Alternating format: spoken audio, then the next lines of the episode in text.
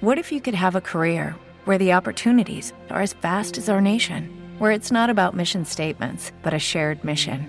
At U.S. Customs and Border Protection, we go beyond to protect more than borders from ship to shore, air to ground. Cities to local communities, CBP agents and officers are keeping people safe. Join U.S. Customs and Border Protection and go beyond for something far greater than yourself.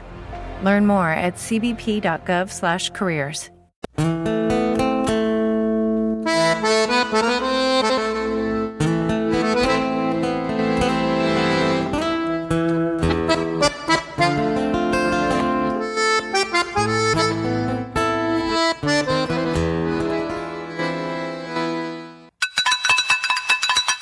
La cacerola, recetas para el cambio. Nuestro cuarto capítulo es dedicado nuevamente al tema del coronavirus. Esta vez tendremos como invitado a Víctor de Currea Lugo, que nos dará una visión médica, pero también política de la pandemia.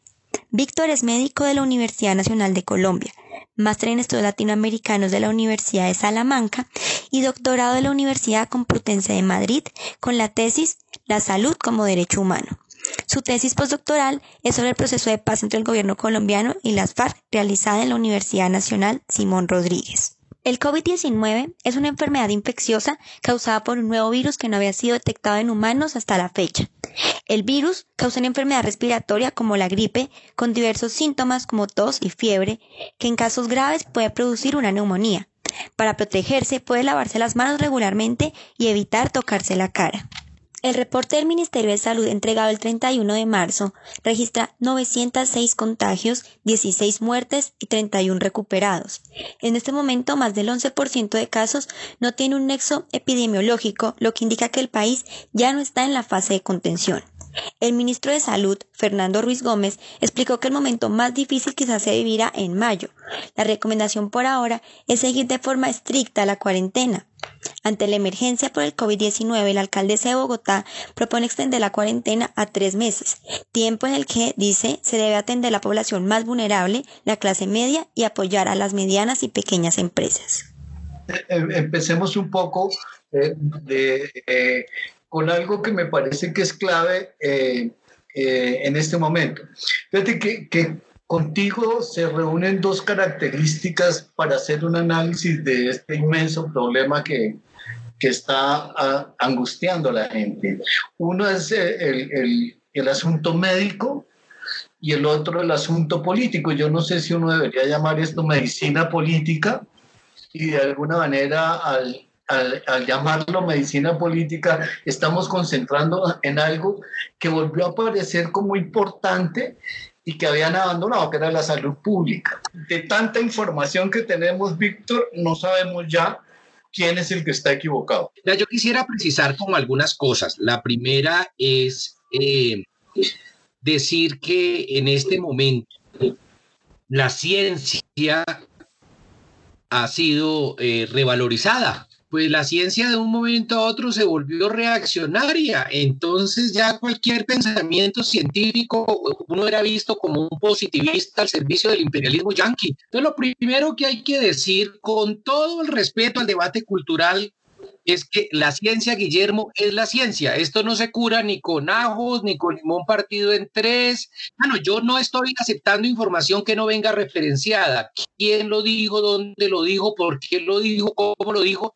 Y renuncio a reproducir esos, esas cadenas de Facebook y de WhatsApp y de Twitter, donde nos dicen que ya está lista la vacuna, que todo es culpa del imperialismo yanqui, que el virus no existe, que eso fue creado por la China, que fue traído por los alienígenas. Entonces me parece que es un llamado a la cordura y a la decencia en el debate, Guillermo. Así veo yo el primer punto de la discusión. Bien, entramos ya en el primero. Fíjate que, que, sobre ese punto, primero, pues un poco que la ciencia eh, debe tener las respuestas, pero la ciencia en un país como el nuestro, entonces la respuesta que uno le pediría parece como muy extraña, pedirle la respuesta la respuesta en otros lados. Uno podría decirlo y, con el ánimo de polinizar, no todos los médicos son científicos. Y ese, esa posibilidad de que la medicina avance de la mano de la ciencia en un país como el nuestro es bien limitada.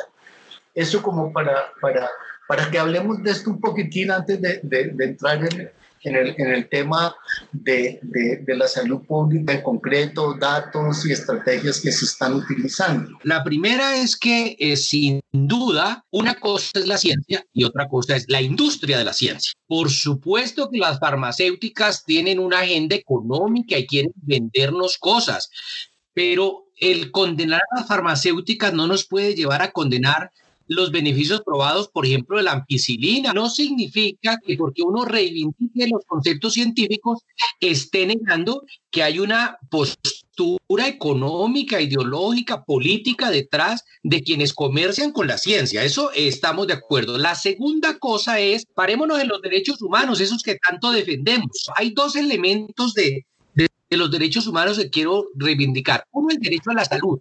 hice mi tesis doctoral en España sobre el derecho a la salud. El acceso a los avances técnicos y tecnológicos y científicos son parte de los derechos humanos de manera explícita. ¿Cómo es posible que uno vea colegas médicos cuando la crisis hasta ahora aquí está dando el primer pasito, mientras en Europa tienen trajes antifluidos? O sea, perdóneme el símil, Guillermo, pero me recuerda, con todo respeto por los colegas, cuando los indígenas nuestros eh, se ponían eh, como una especie de protección, de, armadura con lana para protegerse de las flechas, pero llegaban los españoles con la pólvora y los mataban. Entonces estamos repitiendo lo mismo.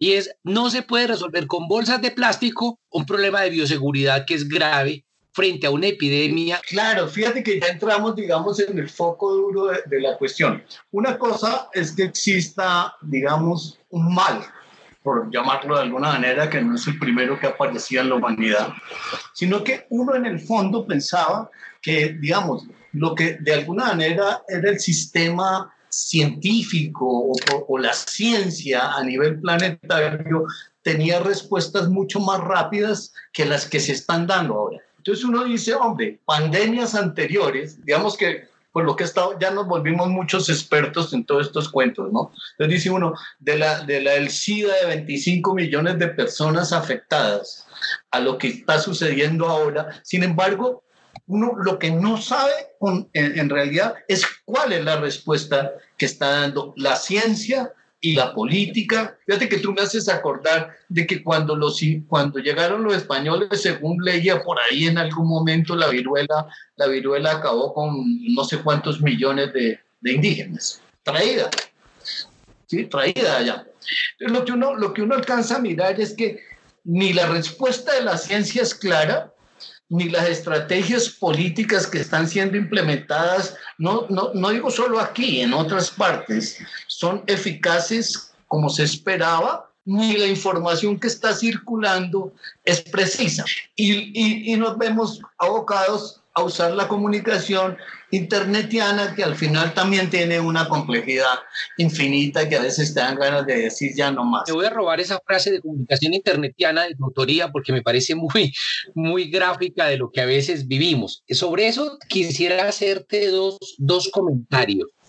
La primera es, eh, ¿qué hacemos en un país que en conciencia se invierte, perdón, el Instituto Nacional de Salud un porcentaje y casi 10 veces más ese porcentaje en el SMAT. Tú haces una pregunta científica. Yo diría lo siguiente, toda pregunta científica finalmente tiene una respuesta política. Hoy hay miedo real en una parte de la población.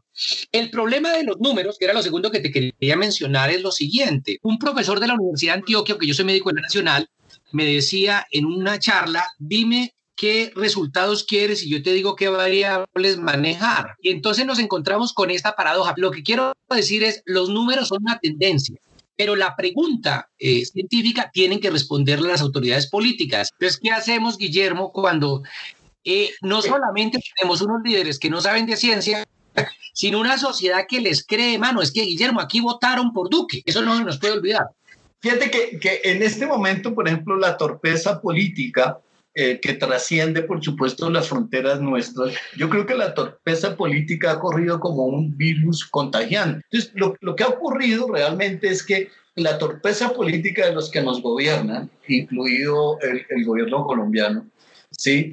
es algo que se produce realmente por el, yo no sé si la ignorancia, el desconocimiento o la mala voluntad. Uno de los mitos que estoy tratando de interpretar es el mito del pico. Y, ya empezamos a hablar del pico y todo el mundo, incluso ciudadanos que todavía no saben ni qué es una variable, una estadística, ya están hablando del pico. Esos picos son varia, eh, están condicionados por, por, variables eh, ajenas o espurias que es muy difícil determinar cuándo el pico va a llegar arriba al final y peor, ¿cómo es que va a empezar a bajar? ¿Cómo le dirías tú a, a, una persona joven o a un mayor, eh, de los que llaman ahora, de los que el, el presidente los clasificó como abuelitos a todos. A ver, Guillermo, lo primero es que abuelito es todo el que tiene más 20 años que uno. Entonces eso, Guillermo, nos coloca en la esfera de los adultos no viejitos.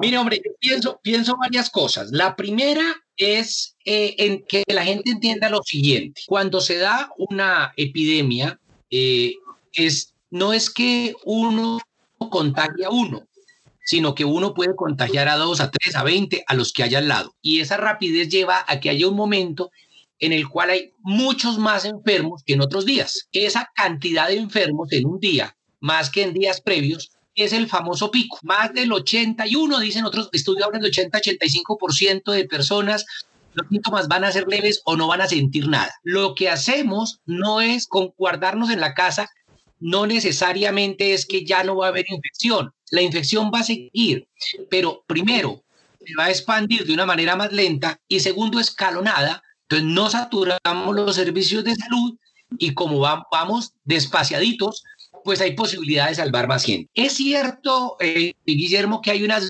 variables que no podemos controlar. La clave está en dos palabritas. La primera palabra es inmediatez. Donde han empezado, venga, de una vez arreglemos esto como en Singapur, primero es inmediatez. Esto no puede esperar. Esto es en serio, esto es de verdad y hay que tomar decisiones ya. Por eso criticábamos al presidente Duque, porque eso de mantener los vuelos abiertos y todavía siguen entrando y saliendo vuelos, me dicen varias fuentes. Y lo otro es la radicalidad en las medidas. Y esa radicalidad en las medidas significa, por ejemplo, hacer exámenes de laboratorio. Si hacemos medidas radicales, podemos saber. Claro, alguien de los oyentes me diría, pero hombre, en Colombia no hemos llegado ni a los mil casos. Yo uno dice, pues claro, como no estamos haciendo exámenes, pues si uno no hace exámenes, pues no hay, no hay confirmados. Y como no hay confirmados, pues entonces no hay enfermedad. Tenemos un grave subregistro a lo que agrega un elemento. Es posible que estén, que algunas personas hayan fallecido y el diagnóstico de muerte sea una neumonía o una bronquiolitis y no sea realmente. Hay muchas preguntas que uno se hace eh, sobre este tipo de, de, de, de, mitos que llamaste tú que se han construido básicamente eh, con la información y yo diría más que con la información, con la velocidad con que circula la información. Por supuesto, es, eh, digamos, la más alta velocidad de, que ha vivido el mundo con relación a la velocidad de la información. Entonces tú dices, bueno, ¿cómo es comparable 63 mil frente a 1500 y 700 frente a los 50 millones que somos nosotros? Claro, depende uno que compara, pero fíjate que los datos que hay disponibles es el dato sobre el número de confirmados y el número de muertos. Tenemos 805 eh, mil personas contaminadas en el mundo y de esos tenemos 39 mil muertos. Entonces, claro que es comparable si tenemos en cuenta eh, esa variable de confirmados versus fallecidos. Por supuesto, el número de la población total es mucho más complicado, pero podremos hacer otro análisis. Por ejemplo, fíjense que España, un país donde el Estado social existe, donde la privatización de la salud no ha ido como ha ido al caso colombiano, no hay camas de cuidado intensivos adecuados, no hay ropa quirúrgica adecuada, no hay un una cantidad de cosas. En Italia es desesperante la situación del sector salud en la región de Lombardía. Bueno, ¿en nosotros qué hacemos frente a eso? Pues incluso utilizando los, las comparaciones numéricas más optimistas, aquí en Colombia nos van a golpear duro. Pero además de, hay otra cosa y es la política social. Mientras en Francia desarrollan unas políticas de subvenciones, de, de un mínimo vital a garantizarle a las comunidades, en Colombia ya vemos eh, ayer me, mandaban imágenes de, saqueos en Usme, en Soacha, en el barrio San Bernardo, en Bogotá, en algunos camiones en la costa, y esto hasta ahora está empezando. Con esto, ¿qué quiero decir, Guillermo? Que este es el momento de plantear un pacto nacional por la salud y por la vida, es decir, o nos volvemos serios o nos vamos para el carajo. Claro, porque aquí, aquí, aquí hay un temor grande. Nosotros normalmente ante los problemas creamos leyes y ante las leyes montamos estrategias, pero no funcionan. Y en ese momento, cuando lo que se necesita es que la ley se aplique o el decreto o lo que sea se aplique, y mientras nosotros estamos encerrados, ellos están comprando las camas, montando los hospitales, importando eh, los ventiladores, eh, importando, fabricando mascarillas o, o geles y cosas de este tipo pues las respuestas son muy lentas. ¿Tú qué haces confinado cuando lo que tiene que andar en este momento muchísimo más rápido es lo que llamamos el ejecutivo, para eso lo llaman el ejecutivo? Y uno no lo ve con claridad. A veces yo me pregunto si no es que vayamos lento, y no que estamos estancados. La primera medida que tomó el gobierno fue un dinero para salvar los bancos. Eso es absolutamente grave. La segunda medida fue quedarse con el dinero de los territorios, quitarle la plata a los gobernadores y a los alcaldes y centralizar en el país. Las grandes superficies aumentaron los precios. Entonces, si la misma burguesía, los que tienen los medios, no son capaces de entender el momento. Pues sí, ya vi que arroz, Diana donó un millón de libras de arroz o kilos de arroz, pero alguien me preguntaba en Twitter, bueno, y entonces ahora, ¿por qué doblaron el precio? Entonces, eso de hacer una cosa con la derecha y otra mano con la mano izquierda me parece terrible. Pero fíjate, volviendo un poco a los mitos, tratando de comprender el fenómeno eh, médico de la cosa, una, una cosa, por ejemplo, que estaba mirando era un indicador que llaman de letalidad, ¿sí? de qué porcentaje de muertos puede producir ¿sí? Eh, un virus a, la velocidad. Y claro, cuando tú empiezas a acercarte, ya he tenido conversaciones con amigos expertos en el manejo de, de estadísticas médicas de otro tipo de enfermedad. Entonces tú dices cosas como, eh, esto no nos va a matar a todos, creo que es la posición de Trump Bolsonaro. Y como no nos va a matar a todos, pues sigamos adelante, que vamos a seguir vivos. Eh, a ver, Guillermo, varias cosas. Pues ninguna enfermedad nos va a matar a todos. no todos nos vamos a morir de cáncer, no todos nos vamos a morir de tuberculosis, pero es que eso no lo podemos mirarlo en, en razones estadísticas. Como tres variables grandes, permítanme así a digamos, de manera eh, pedagógica y folclórica mencionar. Una es la vulnerabilidad, otra el diagnóstico y otra el tratamiento. La vulnerabilidad es que nuestra sociedad es una sociedad profundamente desigual y uno aprende en epidemiología que el principal factor de riesgo se llama pobreza, porque en las epidemias siempre los pobres llevan del bulto. Aquí hay mucha inequidad, no tenemos camas, tenemos personal de salud al que no se le paga desde diciembre, tenemos personal de salud trabajando con máscaras N95, un colega le dieron la máscara y es la misma máscara hace 11 días, no hay derecho. Segunda cosa, el diagnóstico. Si no tenemos claro cuántos enfermos tenemos, pues hombre, ¿cómo vamos a poder saber cuál es la situación? Entonces me parece que la epidemia, que ahora la vamos a evidenciar solo la semana entrante. Y lo tercero, el tratamiento. El tratamiento tiene dos frentes, el frente sanitario, es decir, los médicos y la sociedad. Pero tenemos un sector salud muy débil, sin contratación adecuada, con condiciones laborales bastante crueles, con turnos de 24 y 36 horas, y eso es contrario pues a la lucha de las ocho horas de los obreros de hace varios años. Y lo otro es que tenemos una sociedad profundamente desorganizada que cree que esto es huepa, y esto es fiesta, y que los que se van a morir son los viejitos. Y resulta que hasta niños han muerto por el coronavirus. Claro, fíjate que ese, ese, ese panorama que planteas que es bastante preciso y claro, ¿sí? que comparto. Sin embargo, hace rato ando preguntándome, ojo, ¿sí? y, y, yo creo que un poco por, porque nunca me he metido a preguntarme realmente.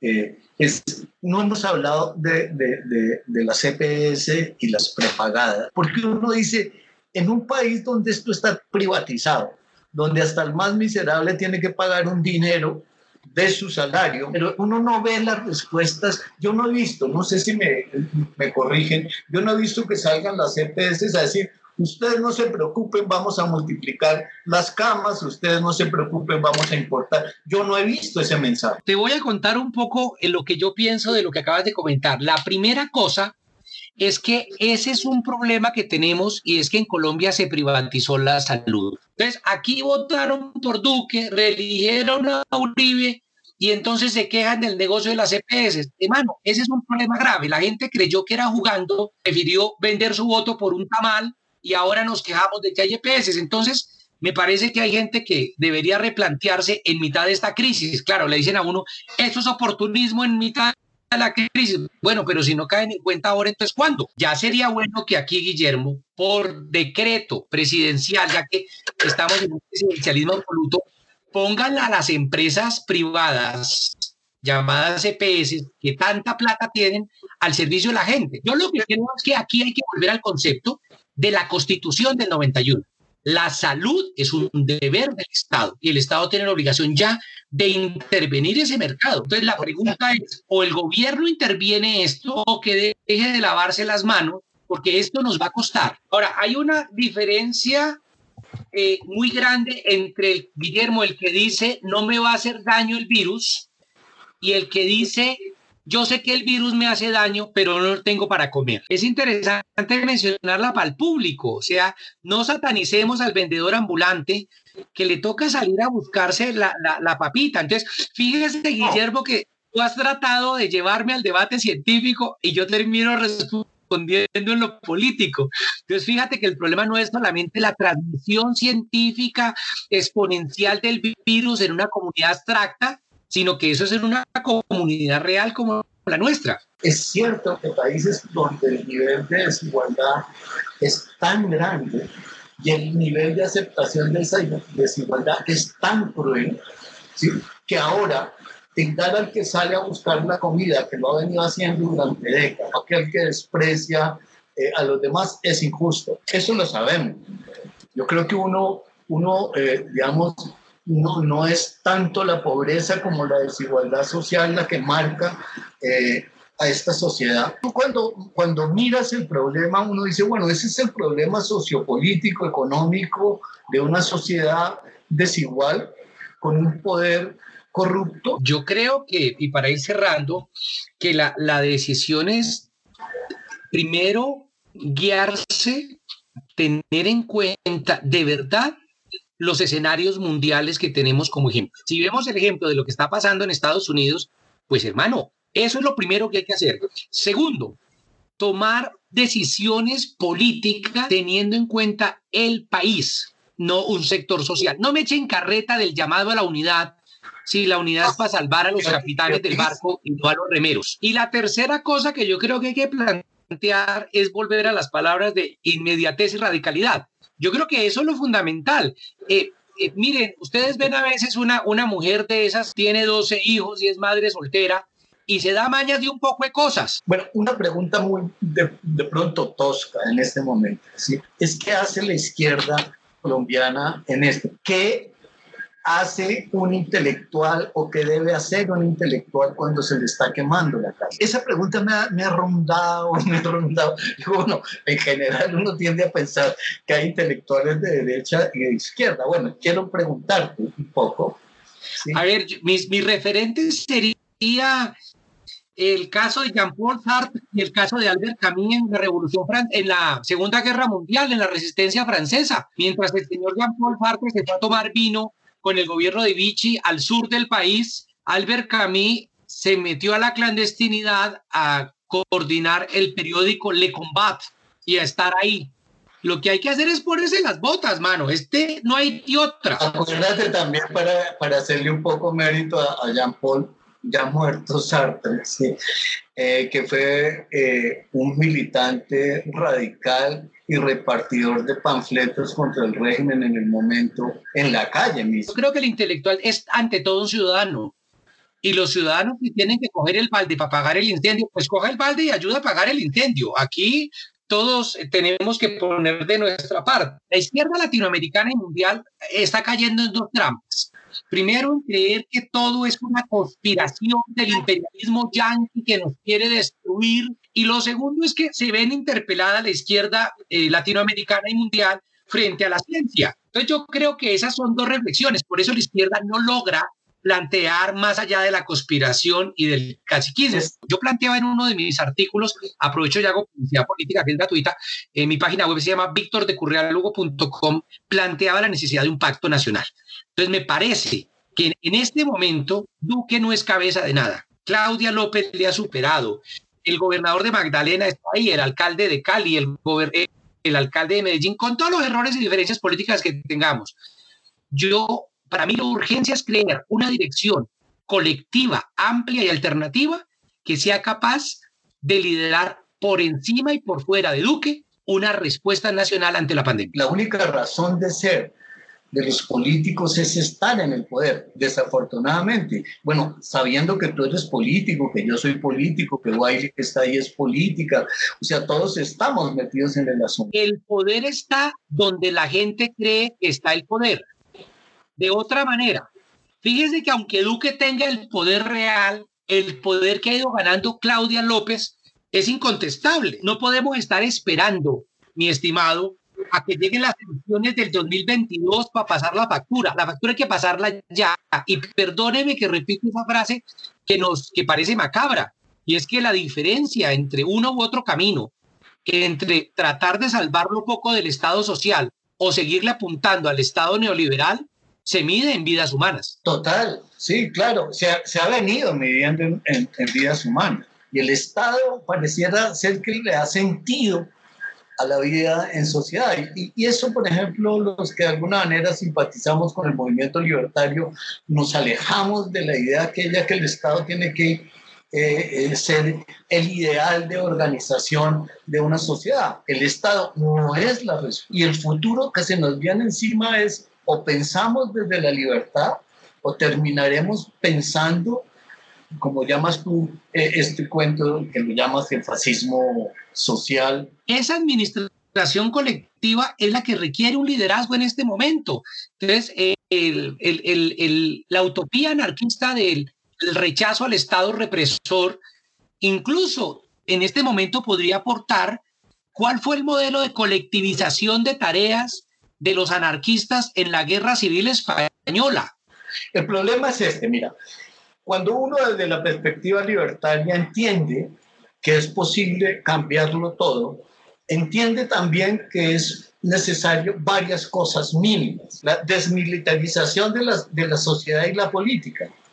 O sea, el Estado es militar, el Estado es capitalista y el rendimiento del capital lo hace para sustentarse como Estado fuerte. Quisiera cerrar haciéndoles dos preguntas, o sea, una pregunta a los dos, y es si ustedes creen que después de todo lo que está ocurriendo, después de, pues, de que estamos en cuarentados y que eso nos ha exigido cambiar el ritmo de vida, que nos ha invitado a tener unas nuevas preocupaciones, después de todo esto, y ya para cerrar, ¿ustedes creen que la sociedad va a cambiar? Yo voy despidiéndome con varias cosas porque quedaron muchas en el tintero. Hay que recordar aquellas cosas de la táctica y la estrategia. Segundo, el problema no es solo la militarización, que tú tienes toda la razón, eh, Guillermo, de nuestras instituciones, sino el pensamiento militarista en la sociedad. Aquí el, el, el, el manote. El problema es que mucha buena parte de la sociedad piensa como sargentos y eso es lo grave como diría Naciones Unidas. Es que yo sí creo que la humanidad es de derechas, mano. Entonces uno plantea cosas ahí, pero fíjate que a, Trump, a Bolsonaro, a Duque, los eligieron democráticamente. Y termino mi último comentario con esta frase que quiero que tengan en cuenta. Mire, decía alguien, el señor Reigman Schurk decía esto, comillas, es difícil decidir si el aspecto humano de la enfermedad es más importante que sus implicaciones para la economía y otras áreas importantes. Es muy fácil dejar que la emoción guíe la política? Bueno, yo, yo creo que le contestaría la, a, a, a, Guay la pregunta eh, que me parece muy interesante. Yo, yo te diría, yo no sé si la sociedad va a cambiar, pero yo sí. No podría decirte nada más. Muchas gracias, Víctor. Por, por aceptar nuestra invitación. Ojalá podamos contar contigo en próximos capítulos y ojalá para temas un poco menos agobiantes para todos. Pueden escucharnos a través de Spotify, iBox y nuestro canal de YouTube. Este es un proyecto cocinado por Pacifistas sin Fronteras en colaboración con el Luis Festival.